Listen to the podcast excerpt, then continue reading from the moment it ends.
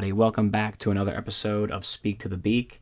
I am Tim the Firds coming at you on a Wednesday morning. Normally, we're Fridays for football, um, but we did have some NBA news.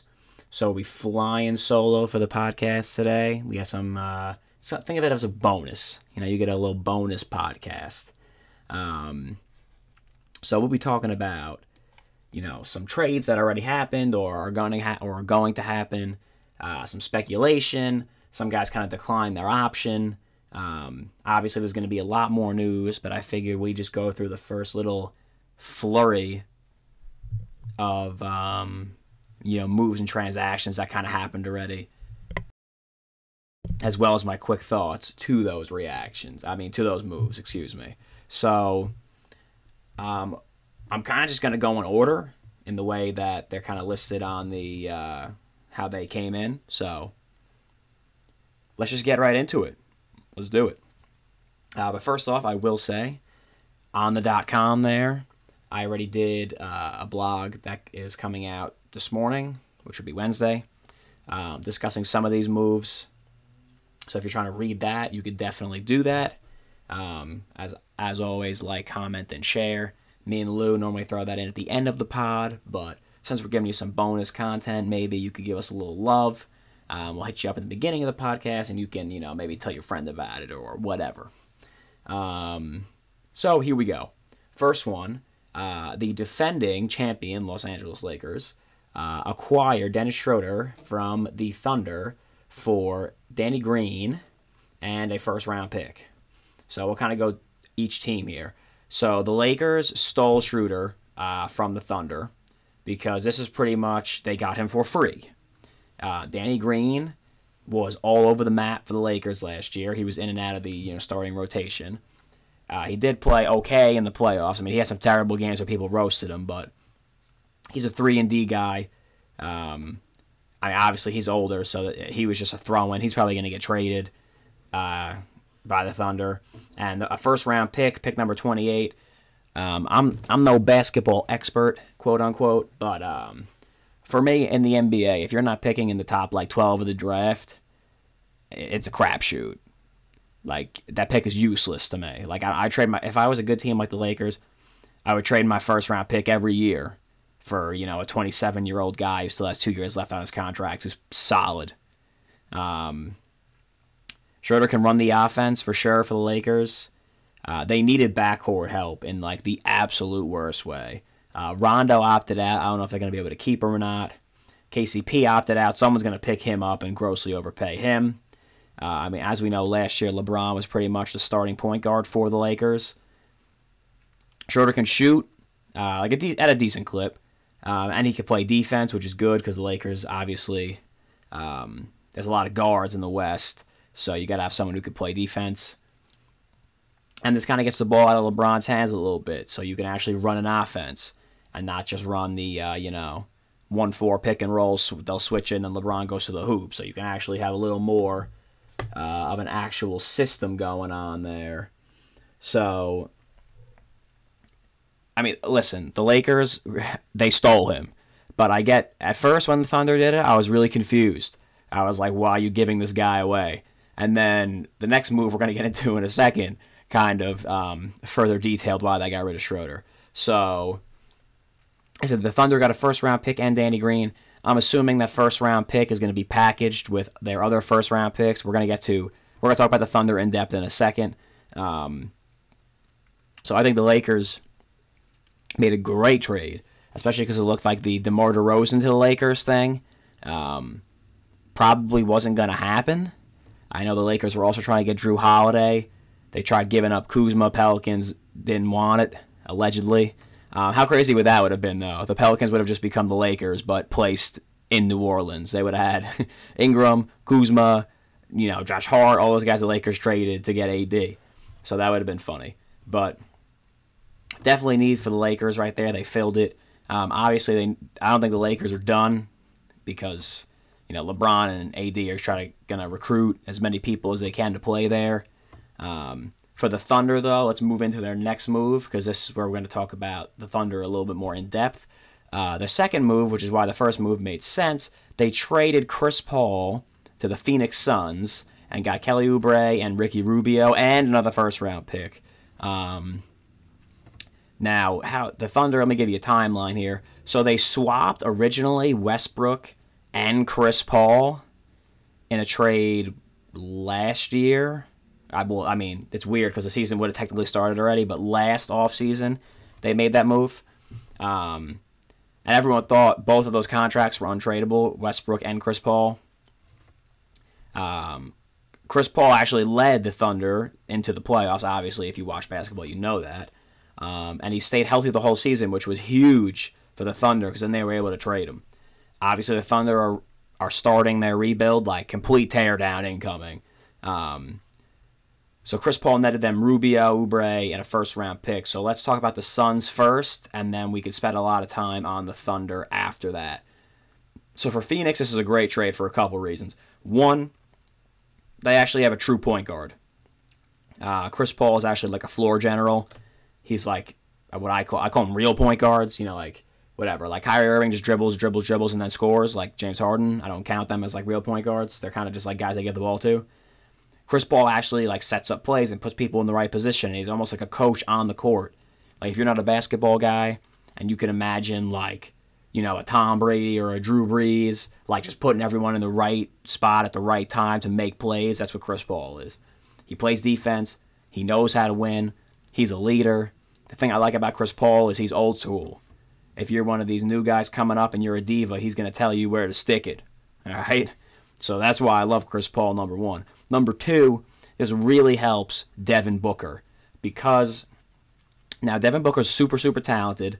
Um, obviously, really elite scorer. Uh, could shoot the lights out, could dribble, ball handle, all that other stuff.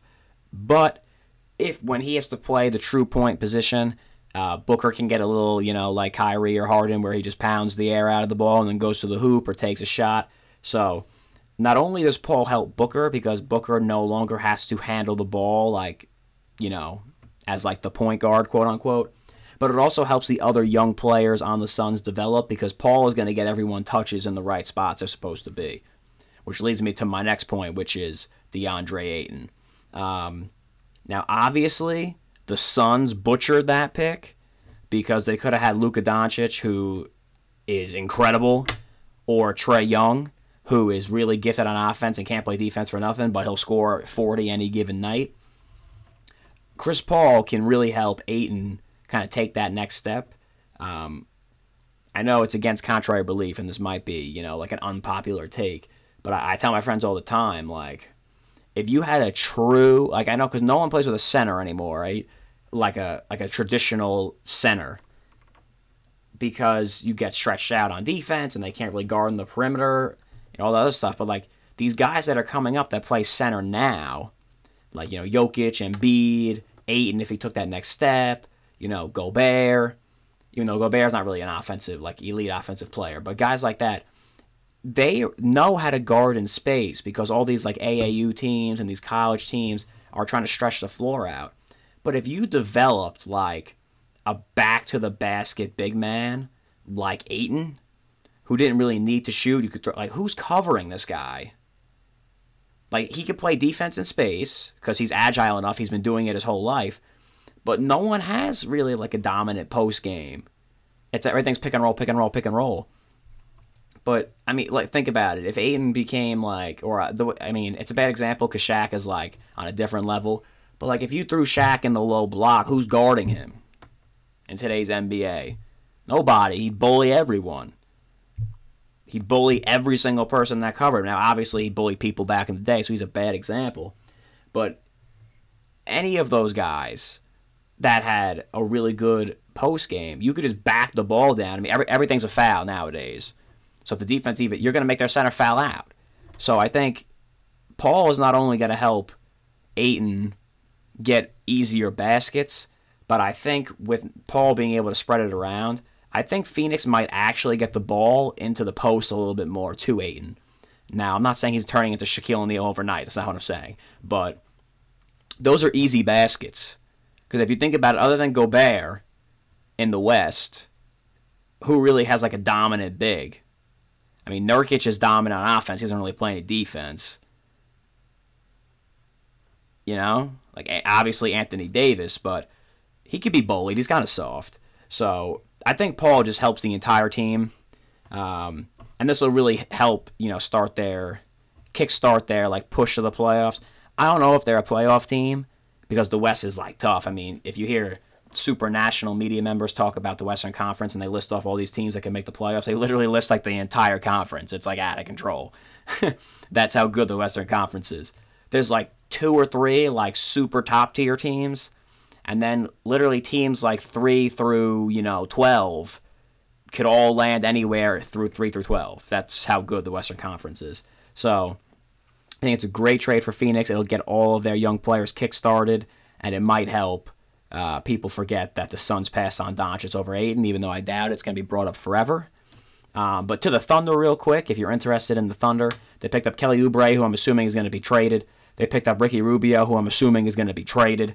And they acquired another first round pick. So obviously, Thunder are clearing out the entire backcourt. So uh, Shai Gil- Gilgeous-Alexander can play all the starting minutes there. He was the main piece, other than the 9,000 first round picks they got from the Clippers and the Paul George trade. Obviously, they're building the team around them. I don't think the Thunder are done yet. Uh, Danilo, Ga- Danilo Gallinari will probably be signed and traded, is what I'm thinking. To where, I don't really know, because there's a lot of guys I could use someone like Danilo Gallinari.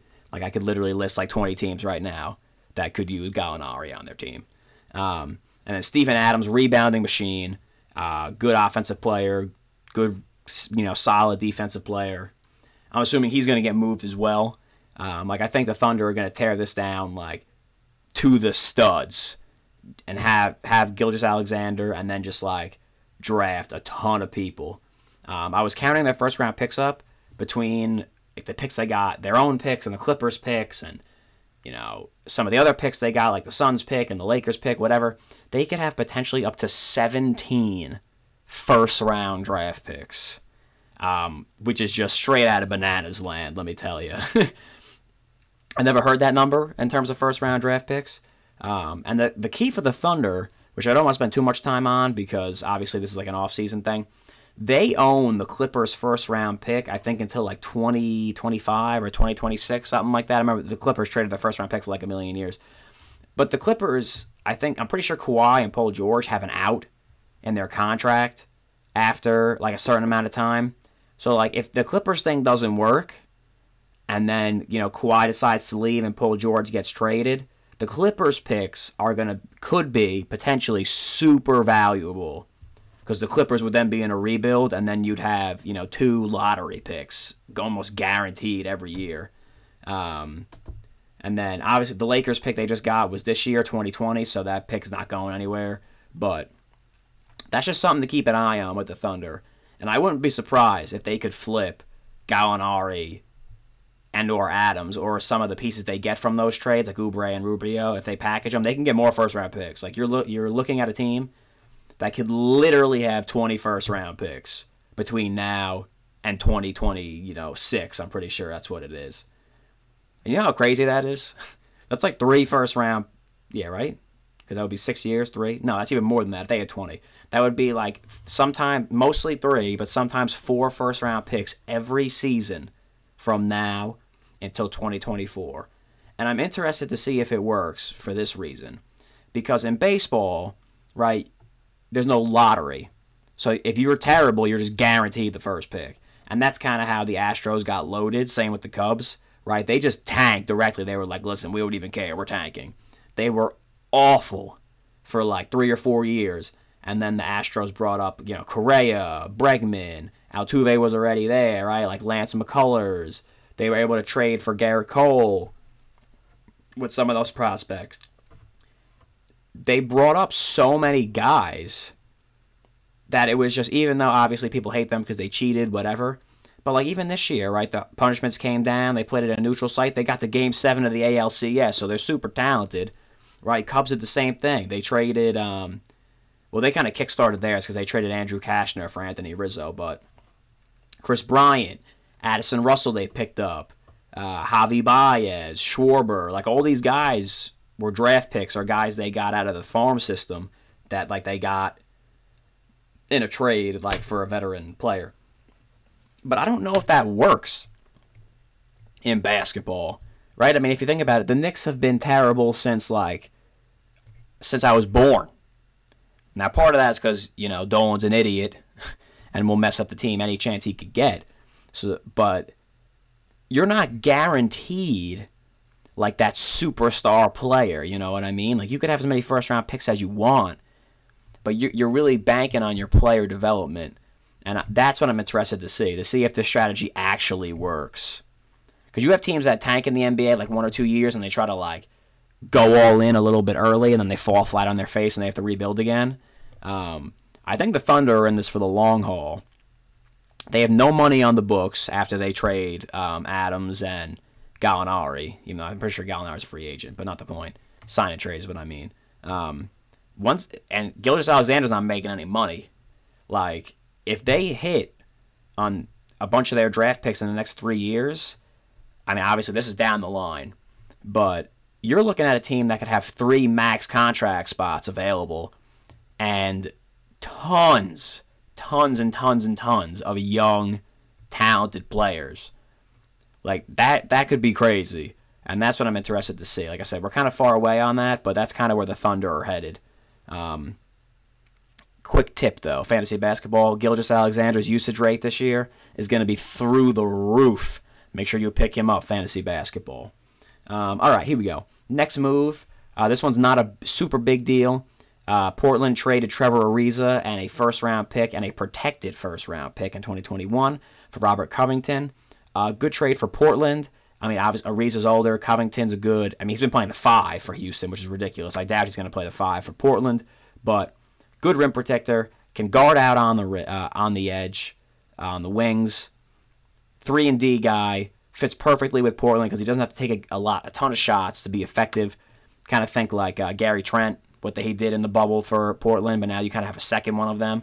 Just guys who can give it all out on defense and hit a couple of big threes.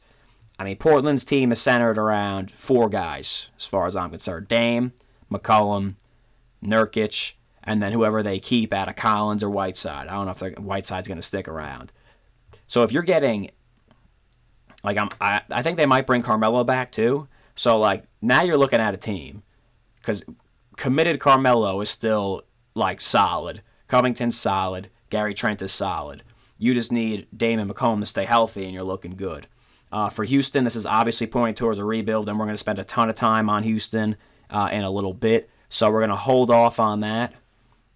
Those are kind of my quick thoughts on the uh, Portland and Houston trade. Uh, the next one, uh, these are the big ones for the Bucks. So they did it's two separate trades, but uh, we'll go one at a time. So they acquired Jrue Holiday from the Pelicans and a second round pick, so whatever. They got Jrue Holiday for Eric Bledsoe, George Hill, three first round picks, and two pick swaps. And that's all the way to 2027. So that's like super far down the line. Um, that's pretty much what the Lakers gave up to get Anthony Davis. So the fact they valued Jrue Holiday that high uh, is saying something to me. Um, obviously, Jrue Holiday, really good defensive player, can make his own shot, can create for others. He's like super underrated. Um, that was a really good get by Milwaukee, and they didn't really have to give up much in terms of players right now. Uh, they also picked up Bogdan Bog- Bogdan Bogdanovich. Sorry, his name's a tongue twister. For uh, you know a couple of guys on their bench, DiVincenzo, Ersan Ilyasova, DJ Wilson. I don't even know who DJ Wilson is. I'll be straight up with you. so Bogdanovich and Holiday were the two guys they really acquired in those moves. Um, this tells me a couple things about the Bucks. Number one would be, and this is this was picked up by national media right away because obviously they have sources. I do not have sources. I podcast from the upstairs of my house. Um, but any, anyone with eyes can see. This pretty much tells you one thing off the bat they're signing Giannis to the Supermax. Because there's no way you trade the equivalent of five first round picks for someone, any player, if you know you're going to be terrible for the next five years. Because if Giannis leaves, they would be terrible, right? There's no way you do that. So they either know that Giannis is 110% signing the Supermax, or they're saying, hey, we got you the help you needed, and then he'll sign the Supermax after that. So I would assume that's number one. Giannis is going to stay in Milwaukee. Um, number two, the second thing this tells me is they know their roster is not good enough. And that's saying something considering they play in the Eastern Conference. Now, the East is better, obviously, now than it was a couple of years ago, but to get bounced by the Raptors, I think they got swept by the Raptors two years ago. And then this year they got embarrassed by the Miami Heat. Called that, by the way, just saying. Um, slide that up in there. That that can't happen with a team with Giannis on it. Like, I, I get it. Basketball's on a one man sport. I'm totally with you on that. But you can't not make it to the Eastern Conference Finals every year with the best player in the conference. Now, I think Kevin Durant's better than Giannis, but obviously Kevin Durant didn't play last year, which by default makes Giannis the best player in the conference because Kevin Durant's not out there. Um, this gives Milwaukee a ton of extra firepower. Obviously, Holiday can hit shots and drive and you know control an, an offense. Bogdanovich can hit shots off the dribble or catch and shoot. Middleton can hit shots now. Middleton's not your number two anymore. It's your number three, your number four. You still have Giannis. Uh, the Lopez's are going to stick around. I just think they like to be there. Um, Milwaukee's a good team. My concern is not with everyone else, though. It's still with Giannis. Because I've been telling my buddies this for a while. He, if you're in the NBA, in today's NBA, and you can't shoot, I don't want you on my team. I, I just can't. I don't want you on my team. Unless before, like I said, Ayton, like back to the, you know, basket center, just bully him, grind him down type of guy. There aren't any of those for a reason. Um, and Giannis is not one of those. Giannis can't shoot, like at all. Like if I went outside right now and I shot 100 threes and Giannis showed up outside my house, we probably hit about the same amount of threes. And that's not, that can't happen. but forget even threes. He can't even hit a mid range, too. Like, if he's outside of the paint, he literally cannot hit a basket. So that's why he keeps getting eliminated in the playoffs because they keep clogging the lane and making him do something he can't do, which is, you know, you ever play pickup basketball? Everyone knows that guy where he's out there and you're like, hey, no balls, you won't shoot it. You're daring him to shoot it. And he has to look at, and it's disrespectful to that guy, right? And he normally shoots it because he's a moron, and you just you're happy he's shooting right, he's shooting away. But you can't do that in the NBA. You can't get away with that. But obviously, Giannis is going to get better. He seems like the guy who's like super super driven. I mean, you can see the way he's kind of come up through the league, but he needs to develop some type of mid range even if it's just a corner threes only, like whatever. He has to be able to hit some shot that's outside of like five feet from the hoop. Um, that's number one. The second thing is getting Holiday gives them a legit point guard. So now Giannis doesn't have to handle the ball as much. Um, I think they're more effective when Giannis is running around. I don't think that's because the way they use Giannis is kind of like a 12 year old game plan when you play like middle school basketball and you just say, oh, our best player is that kid, give him the ball and let him do whatever he wants. That's kind of what Milwaukee does. It's not really a game plan. Um, and I think Jrue Holiday definitely helps that out. Um, if looking at the Eastern Conference landscape, I don't know if this makes Milwaukee the favorites because as of this recording on November 17th at 8:28 p.m., I don't trust the Giannis in the playoffs. Obviously, that could change. But obviously, they're a really good team. They've been a really good team. This just makes them even better than they already were. I'll be curious to see how he does in the play. Like at this point, him, there's a couple of guys like that like, in the league. You know, him, James Harden, Kyrie, like without LeBron, uh, you know, Westbrook, trying to think who else like was a really top tier player, but you know struggles to get out of like the first round. I'm sure someone else someone else will come to mind. Like those types of guys, I don't care what you do in the regular season anymore. Like you got to be able to win one or two playoff series. and you can change, like obviously, because I thought Jimmy Butler was the problem in you know Minnesota and Philadelphia. It turns out I was super wrong on that, and he is not the problem at all. Everyone else is the problem because he went to Miami, and you know what he did, obviously. So those are kind of my thoughts on the Bucks. Uh, now we get to talk about the fun stuff, which would be what are the Rockets doing? I wish I had a fancier name for this segment, but it's a lot of speculatory stuff. So apparently, Russell Westbrook and James Harden want to get traded. Uh, I'm going to start with Harden first because I think my options are more limited for Westbrook. So with Harden, if you don't know me or you haven't read my basketball stuff, I want no part of James Harden or anyone like James Harden on any of my teams. All right. Now, obviously, I'm gonna. I always give. I like to give examples. And my dad was, you know, my coach for everything growing up, intramurals, travel, whatever, until I started playing like, you know, like higher level sports. But low level sports, he kind of instilled like, listen, if you give me 11 guys who are going to try 110% all the time, I'll beat your team of all stars who don't care any day. And that's always stuck with me. And James Harden is exactly that all star who has that you can start now, I'm here attitude. Literally, because he's the one who called practice for the Rockets. But, and I, I can't have that on my team. I can't do it. He gives no effort. He's like, you know that kid when maybe you were growing up, or maybe you were that kid, you kind of grew out of it, where let's say you were playing football and you weren't getting the ball thrown to you and you just started like acting like a diva. That's James Harden, but in basketball form. Um, he does not play defense. I mean, he might be allergic to defense. Like he literally has zero interest in playing defense. And keep in mind, people, defense is all about effort, which is going back to my original point. Um, he plays no defense. He doesn't rebound. He doesn't pass anymore. The only thing he does, like you know, even like Steve Kerr actually called him out on it. Um, everyone knows when Houston has the ball, Harden's gonna pound the ball on the floor, and he's either gonna take a step back three, he's gonna drive to the hoop and get the weak foul call. That's it. You know it's a one-five pick and roll every single possession for the whole game, and that's why I can't watch Houston Rockets games with Mike D'Antoni as the coach because I it's so boring. It's the whole thing over and over and over again. And even people like the late Kobe Bryant said it, like you can't win in the playoffs playing that way. It's not possible, especially when you don't play defense or care actually.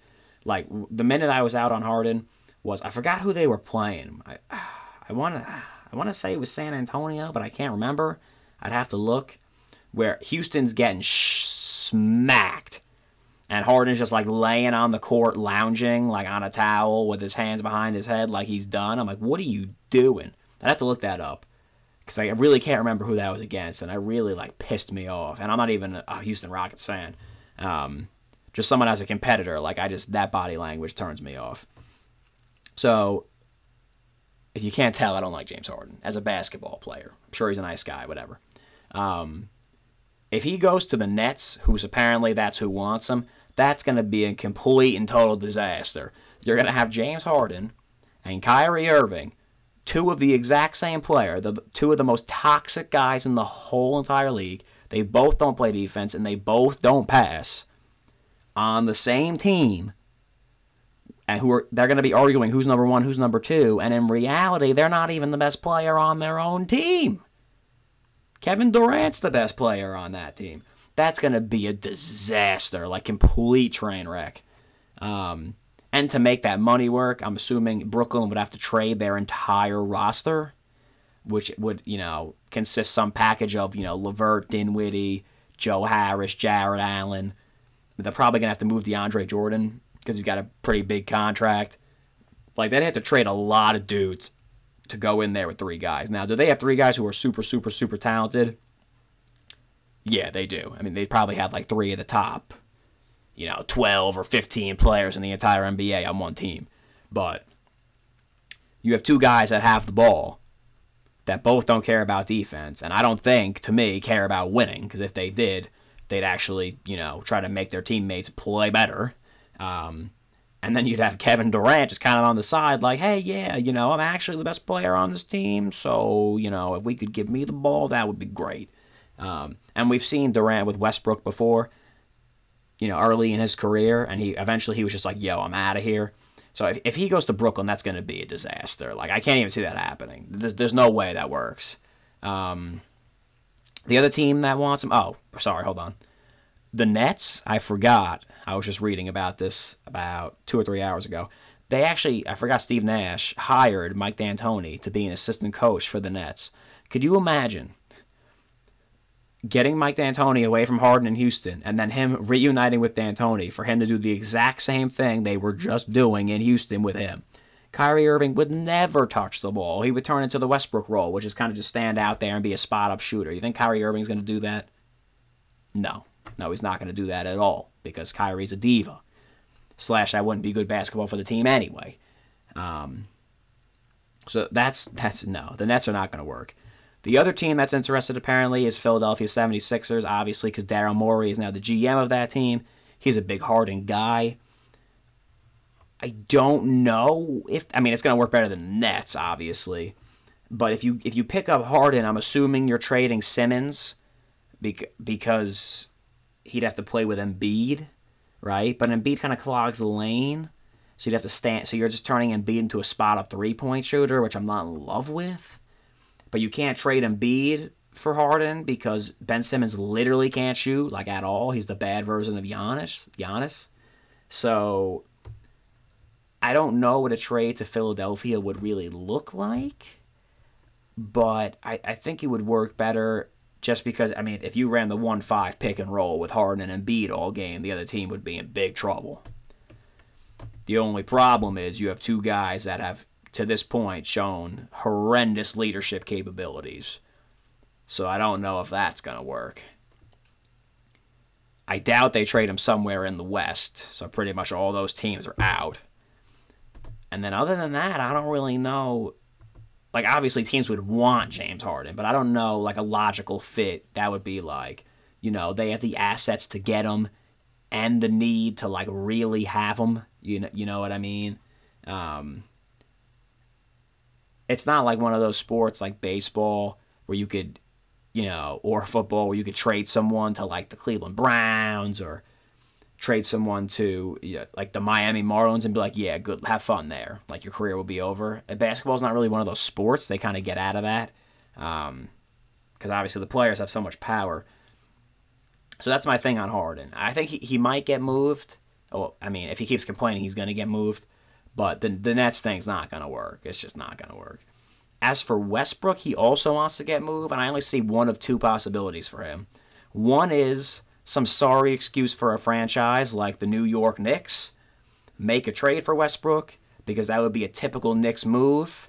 They try to stay relevant because Kyrie and Kevin Durant are about to take over the city, number one. Number two, Dolan has no idea what he's doing. And number three is it would stunt all of the growth of their potential young, good players. So obviously that's a key Knicks move right there to screw up the franchise for even five to seven more seasons. Um, we can start the listen. The Mets got we got the Wilpons to sell the team. All right, so anything's possible, baby. We can get Dolan out of here. It's gonna be a lot harder, but we can do it. So don't give up hope. Um, the other scenario is they trade Harden, the Rockets trade Harden, and they end up keeping Westbrook because I'm not really sure where else he's gonna go. There's a report out there that um,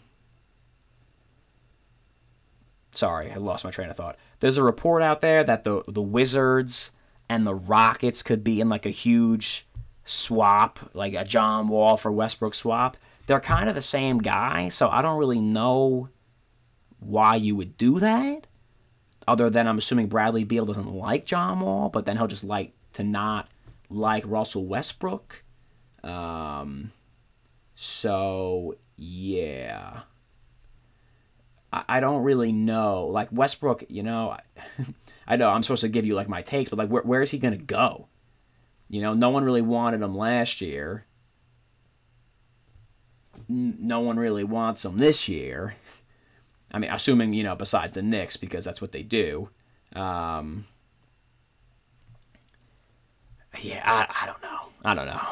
That that is fascinating for sure you know, if any of you guys want to talk some some hoops, hit me up on Beak Brands Instagram or my personal Instagram, and I'd be more than happy to.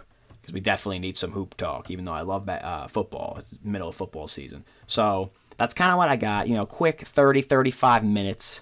Um, like I said at the beginning, follow us at Beak Brands. You can follow me at Tim Ferdinand. If you ever want, like, listen, you want to say, Tim, you're an idiot? Hey, you could comment on it. I'm fine with that.